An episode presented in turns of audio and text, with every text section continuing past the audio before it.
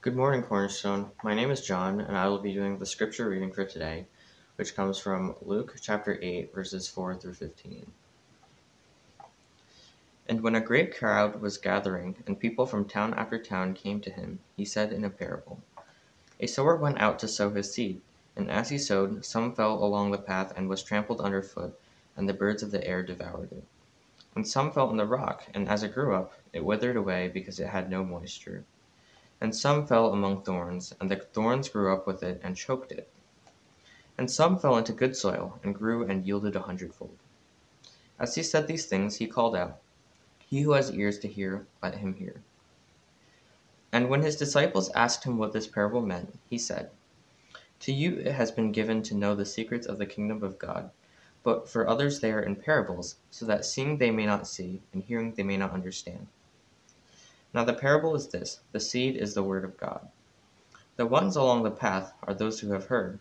Then the devil comes and takes away the word from their hearts, so that they may not believe and be saved. And the ones on the rock are those who, when they hear the word, receive it with joy. But these have no root. They believe for a while, and in time of testing fall away. And as for what fell among the thorns, they are those who hear but as they go on their way, they are choked by the cares and riches and the pleasures of life, and their fruit does not mature. As for that in the good soil, they are those who, hearing the word, hold it fast in an honest and good heart, and bear fruit with patience. This is the word of the Lord. Hello again, Cornerstone, and good morning. Great that you can join us again for our worship gathering. And uh, today's message will be from uh, Luke chapter 8, and we are continuing through our uh, series through the Gospel of Luke. And so, uh, if you're interested in hearing the previous messages, if you've never uh, heard them, uh, please go to our website. Uh, it is on the sermon audio page of our website. You can hear all the messages there, or you can go to our YouTube channel and see all of our previous worship services. So, this chapter, um, we are looking at uh, the parables of Jesus. And, and the Gospel of Luke uh, d- details Jesus' uh, life and ministry very, very uh, closely. And um, chapter 8, we are here in this place where Jesus is teaching in this form of a parable. Now, parables are stories that may or may not be true, uh, that illustrate a lesson uh, or a teaching. Now, Jesus uh, used parables often to teach, and we see countless and countless parables uh, throughout the Gospels. And so here in Luke 8, we see two different parables, but we're only focusing on one of them, and that is the parable of the sower, which we just read. Now, it's interesting that this parable is called the parable of the sower because the sower has very little to do with this parable uh, not very important at all. The sower is just br- mentioned briefly, and instead the focus here is on the different types of soil or the different types of places where the sower sows his seed. So let me just recap for us uh, those different places where the sower drops his seed. So first, the sower drops it along the path, um, just a regular path, and it is trampled underfoot and the birds devoured. So they are unable to take root anywhere. Secondly, uh, some fall on rock. And as the seeds grow, it withers away because it has no moisture. Third, the seeds fall on thorns. Um, but the thorns grow and choke the seeds, so the seeds eventually die. And lastly, uh, it, it falls on good soil and we see that it grows and it yields a hundredfold. And Jesus closes this parable by saying this He says, He who has ears to hear, let him hear. The title of my message today is Ears to Hear. And Jesus is pointing out how we are to listen. So that leads us to questions what, what, what are we to listen? What are we to hear? Why is Jesus using this metaphor of different soils? Now, Jesus explains himself as we just read, and, and we'll look into uh, what this means, uh, this parable means. And uh, let's pray before we do that, and let's ask the Lord to help us as we hear his word. Let's pray together. Heavenly Father, we pray for you to help us here this morning, to hear your word. Give us the ears to hear. Open up our hearts and minds to your truth and your word. And help us to see the ways that we can be better hearers, better listeners, so that your word can take root in our lives. In Jesus' name we pray. Amen. Uh, I came across this article uh, and it and it shared the five signs of a bad listener a, a therapist uh, just shared her thoughts uh, as someone who listens to a lot of people, and she shared five different signs that someone is a bad listener. So I'm going to go through them uh, quickly for us. First is that they judge. They say versions of, "Oh, what, what were you thinking?" or "Or why wouldn't you just do this?" or "Why wouldn't you just do that?" And now I have to admit, I'm guilty of saying things like this before, especially to my wife. Uh, secondly, is that they minimize, right? Like, oh, oh, that, that could have been so much worse, or, or you're making it sound worse than it actually is, or, or, or it's okay, just take it easy, it's a joke, it's not a big deal.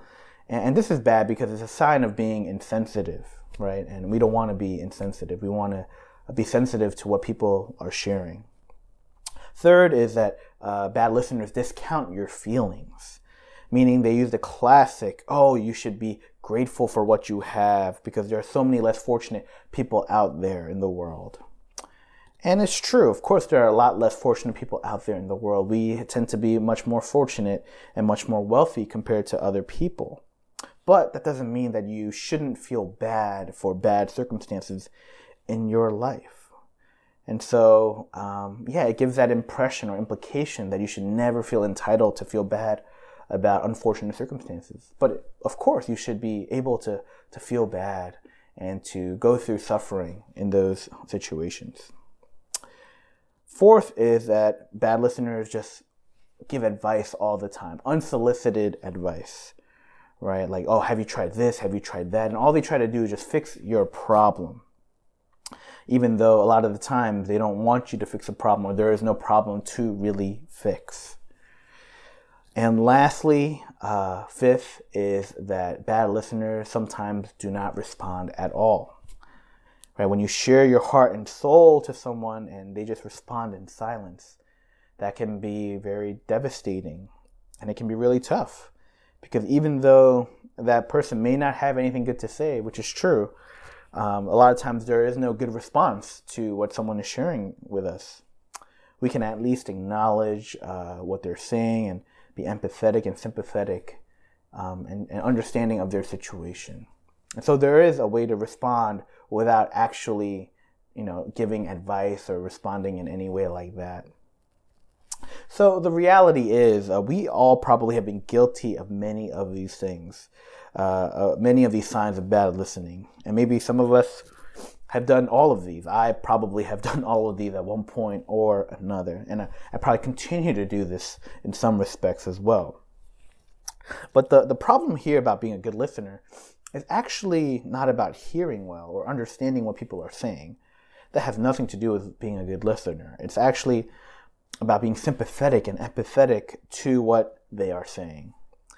And a lot of the times when we hear other people's problems, uh, the focus doesn't become on, the focus shifts from them to us. We think about, oh, how do I respond? How do I give good advice? How do I help these people? When instead, all we should really do is be there for them and to say that we're here for you and, and we're, we're here to share this burden with you, right? It should, all, it should be all about them and their situation and we are called to simply be there for them in those moments. Like I mentioned earlier, the key aspect of this parable is about hearing and listening as well. And Jesus explains the parable himself, which he does not always do, right? He happens to do so here, explaining the meaning of the parable, but he doesn't always do that in the word. And, and he says this in verse 10 To you it has been given to know the secrets of the kingdom of God but for others they are in parables, so that seeing they may not see, and hearing they may not understand. Then he goes on to say, Now the parable is this the seed is the word of God. Now, I'm going to stop right there because I want to talk about what the seed is. The, the seed represents the word of God. And the four different places where the seed is sowed represents different groups of people and how they respond to his word and to the truth of his word. And so, what is this truth? For us as Christians, this truth is about the gospel of Jesus. That Christ himself is the one who gave his life up for us as a sacrifice to satisfy the wrath of God. That is the message of, of, of, God's word. That is what this is all about. This is all about Jesus, who he is, and what he has done for us. So when we talk about the word, the message, we are talking about Jesus Christ, the gospel of Jesus, who he is and what he's done for us, his death and resurrection. So Jesus describes these four different types of people as well. And it's remarkable how relevant this is even for us uh, right now, today. First, he mentions the seeds that fall along the path. And these represent those who have heard the gospel, but it just made no impact in their lives. These are the people who hear the gospel and, and they understand what it means, but it doesn't do anything for them. It, it, it's, it just seems like a myth or a fable or just something made up uh, or something ridiculous. So when we talk about sharing the gospel and fulfilling the Great Commission, uh, it's really good to know that this is the reality of the world. That there are many people out there who, will just straight reject the gospel. And that is because of sin, and that is because their hearts are not ready to hear the truth. They're just going to be people who do not respond at all. I shared this story a few years back when we went to Trinidad for a mission trip, and, and we go to Trinidad uh, every other year usually. Um, but one year when we came back uh, from Trinidad, when, uh, when we were in Trinidad rather, um, we were hoping to do ministry in a majority Hindu and Muslim neighborhood. And so we were excited. We had planned to hold a VBS there at a church uh, in that neighborhood. And so we, uh, the day before we went out, to the neighborhood and we handed out flyers and we, we invited people to, to join us and to, um, and to just invite their children to come. And it seemed like the response was pretty good, where people were saying, "Oh yeah, well we'll send our kids," and, and we thought we would have a at least some kids join us uh, for our VBS. And so the next day, uh, we got there early. We set up. We, we were doing puppets that year, and so we set up the curtain for the puppets, which is a big pain. Um, uh, pain we were doing this uh, on a mission trip, and um, we had everything ready. We had the music ready, and we were just waiting for people to come. And so we waited, and we waited, and we waited, and literally no one came. Uh, well, uh, there was one kid there, but he just happened to be a church member's son. And so I guess he did not really count.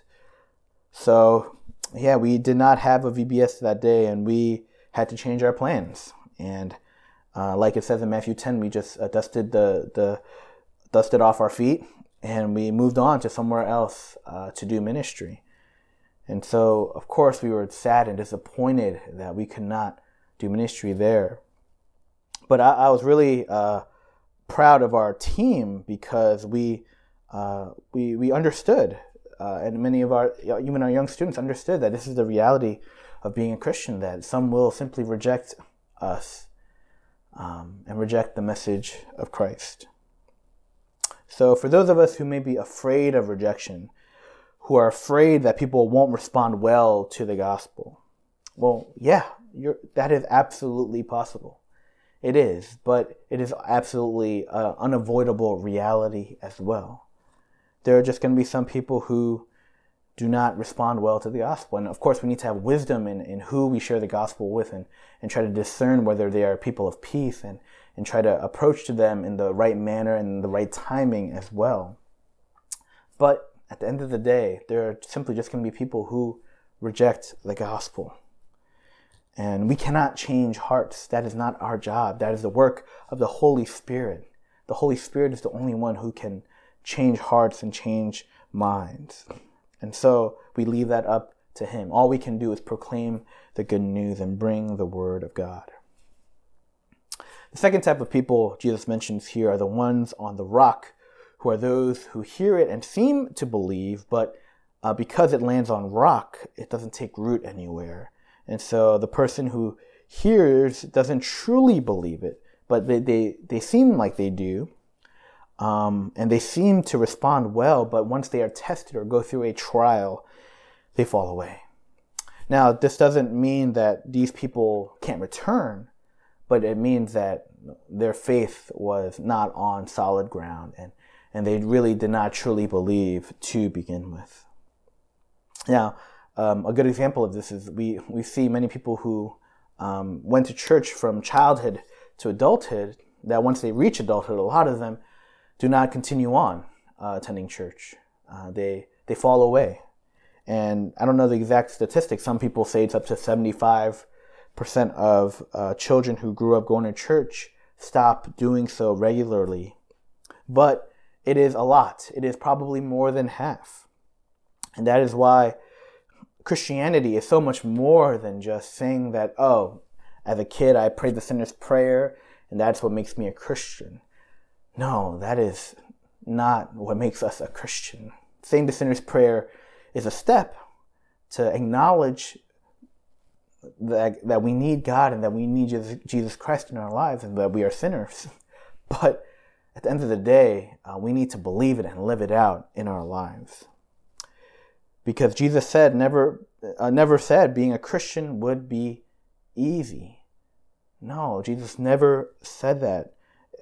Our, our faith needs to be marked by steadfastness and, and endurance. That is what being a Christian is about. Of course, praying the prayer is a step, but how long we endure, how, how we continue to trust in the Lord, how we live our lives, that is the mark of being a Christian. Just saying the prayer itself does not mean anything if it hasn't taken root in your heart, if you do not truly believe it in your heart. So that is the test, right? During trials, do we run away from God or do we turn toward Him? in these difficult moments in our lives, when it gets hard, do we question our faith or do we use our faith to get through the difficult moments? Thirdly, the, the third type of people Jesus mentions are those that fall on thorns, and so the seeds are choked by the pleasures and desires of the world. So their fruit does not mature because their focus is on worldly things and, and not on godly things. As the, the parable says, fruit is produced when you believe in the Word of God. And, and if there is no fruit in your life, then most likely you are not a Christian. And, and for those of us who think we, we do produce fruit because we attend uh, worship services. Like we, we watch these uh, worship services online and, and we attend life groups. Um, no, that doesn't exclude us at all. Yes, of course, uh, watching worship services together, going to life groups together, those are all important parts of being a Christian. We are supposed to, to live life in community and, and serve one another in community, and that is a, a fruit as well. But that is not what truly um, marks uh, the life of a Christian. And and I would even say that uh, that it is not if this is your only fruit and everything else you do in your life is for the purpose of just pleasuring yourself and and doing uh, whatever uh, you desire for your own satisfaction, then obviously there's some disconnect, right? There's this church life you live for a couple days a week, and then there's the rest of your life. That should not be the case as Christians, it should be something that we live out each and every day. There's something missing if that is the type of life we are living. So, so brothers and sisters, let us not fool ourselves. We we may be in this category, right? We may be these people because there are plenty of us who who do attend regularly, who do not, but who do not truly live like we believe in the gospel. If we're honest start with ourselves, I'm sure there are plenty of us who are like this. And most of us and, and especially most of us in our church community, are comfortable financially. And so we are we are rich compared to the rest of the world, and it is so much easier for us to get caught up in worldly things. I'm not saying it's a bad thing for us to have have more uh, have have more financial um, uh, have more financial benefits, but it does mean that it is easier for us to get caught up in the worldly things, in the pleasures of this world, and and we can't fool ourselves into thinking that that it doesn't affect us. We we can't just say we we are we don't have that problem because we very well might have that problem. And just to illustrate how easy it is to fool ourselves or fool one another, a Christian friend told me once that there was this one church member in his uh, church community who attended regularly but did not really show any type of spiritual maturity. And, and he would serve in many ways. You would see him serving um, a lot, but there were a lot of red flags that showed up. And, and one of uh, that and one of the big ones was that he would come to Sunday worship, but he would never enter the sanctuary. He would actually not go inside. He would just hang out in the lobby or in the fellowship hall, but he would do everything but attend worship services. He would just, yeah, he would just not go in for whatever reason. But somehow he ended up being nominated to be a deacon.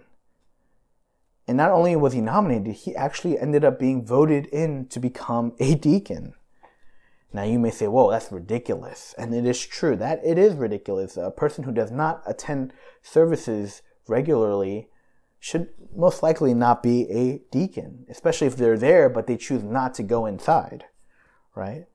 But we have to understand that this church uh, is had a, is a different circumstance from maybe our church, where they are bigger. So if there's more people, uh, it's easier to hide and it's easier to, it's harder to see what people are doing and and to know uh, what each individual is like in their walk with God. Um, but at the end of the day, this should not have happened, right? But the point remains it's so easy to fool others and to fool ourselves that we are spiritually mature when, we, when in reality we very well may not be. Even when it's relatively clear, we are still blinded. I'm sure this man who who became a deacon, he he thought he could be a deacon and should be a deacon because he accepted that nomination and he accepted the the vote. Um, but the reality is, we he probably was not mature enough to be one. And so we need to be honest with ourselves. Are we spiritually mature? Are we truly spiritually mature as much as we think we are? And how much do we prioritize the Word of God, the gospel of Jesus, compared to other things in the world as well? We need to be honest with ourselves and examine our hearts on this subject. And, and if we are, and if we do realize that we are prioritizing the worldly things, we need to repent and, and confess to Him and ask the Lord to change our hearts. And the last type of people that Jesus mentions are those in good soil who hear the word, who hold fast to it, meaning they hold on to the gospel even through the difficult times. Now, the main takeaway we see from this passage is that only a few hear and bear fruit. Now, if you want to take this parable literally, it's one out of four people who hear the gospel and actually bear fruit, which means that not many will truly hear and not many will truly believe.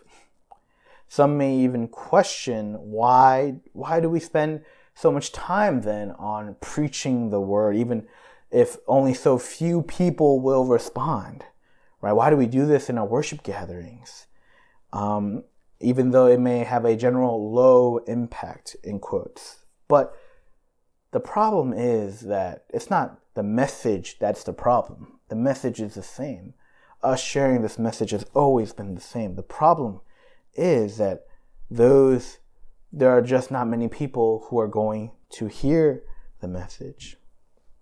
Only a few hear and bear fruit. But this time where we share this this time where we share the message is a crucial time for us to hear. So so the, this time that we share where we give messages and we, we uh, give teachings and share how to apply the word in our lives. This is so important for us to hear and learn and to be reminded of the gospel each and every week. And it reminds us how we are to live as well.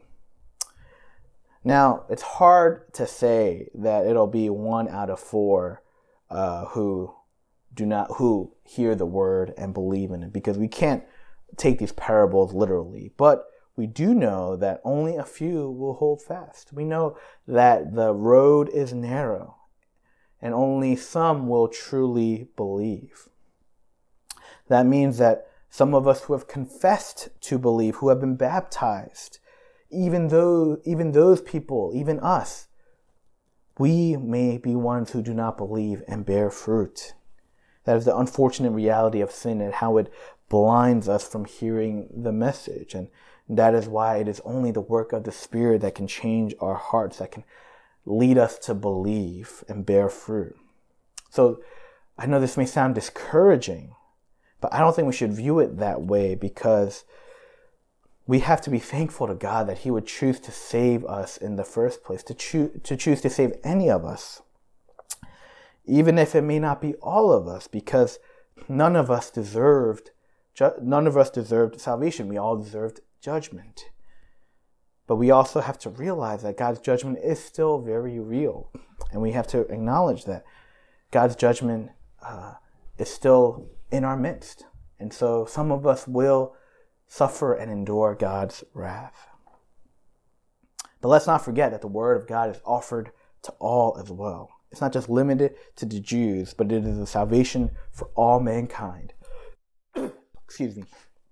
So, yes, many people can be saved. Many, many people.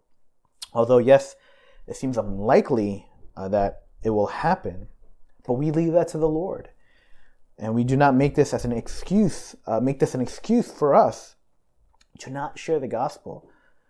So many times we use this as an excuse. Oh, they won't even listen or hear anyway. Why do I have to make the effort to share the gospel? It is our calling to share the gospel, to go and make, make disciples. Jesus gave us this command. So even though only a few hear, we don't know who those few are. And so we continue to do that work. And we ask the Spirit to, to do that work, to change hearts. And we are sent as the messengers, right, to give this message because people, ha- we need to still proclaim this message. People need to still proclaim the good news because there will be, there will be no other way for people to know the message. God has called us and sends us to proclaim this message. And he uses us for his kingdom work. Does he need us? No, of course not. In no way does God need us for anything. If Cornerstone, for some reason, collapsed uh, and all of our members left and we no longer existed as a church, the Universal Church of Christ would carry on. Others would would uh, would would come up and and proclaim the good news in our place. But the better question we should ask ourselves is do we want to be a part of God's amazing work? We have this great opportunity. Why wouldn't we want to join together to proclaim this good news, to do the work that God is calling us to do, that we have been called to do from the very beginning, to glorify God and to show the love of God to others? And this leads me to the next point that bearing fruit takes patience. Verse 15 ends with Jesus saying that those who hear are in the good soil, hear the word, hold it fast in an honest and good heart, and bear fruit with patience. Just because we do what God commands us doesn't mean we'll get results right away. It doesn't mean we'll see results even in the near future. Now we have to get in. Uh, we have to get into what it means to bear fruit. And, and in the most basic sense, bearing fruit is contributing to the work of Christ. That means being involved and serving in the local church. That means evangelizing. That means being a light of Christ wherever we go. So those are the marks of bearing fruit.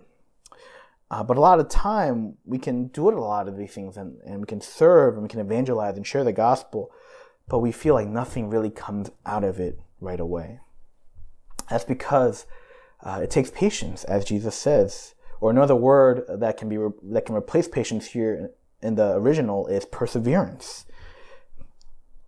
Earlier, I mentioned how we are to persevere and how we are to believe in Christ and endure through the difficult moments in our lives. And the same goes here, where we are to persevere and continue to share the gospel.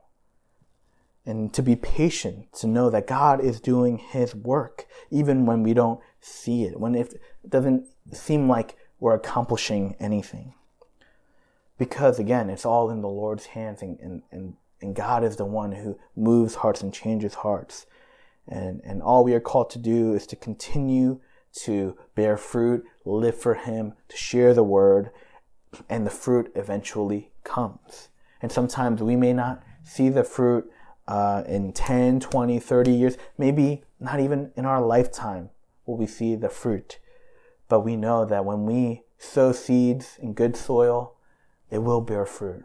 And we need to simply ask the Lord to do that work.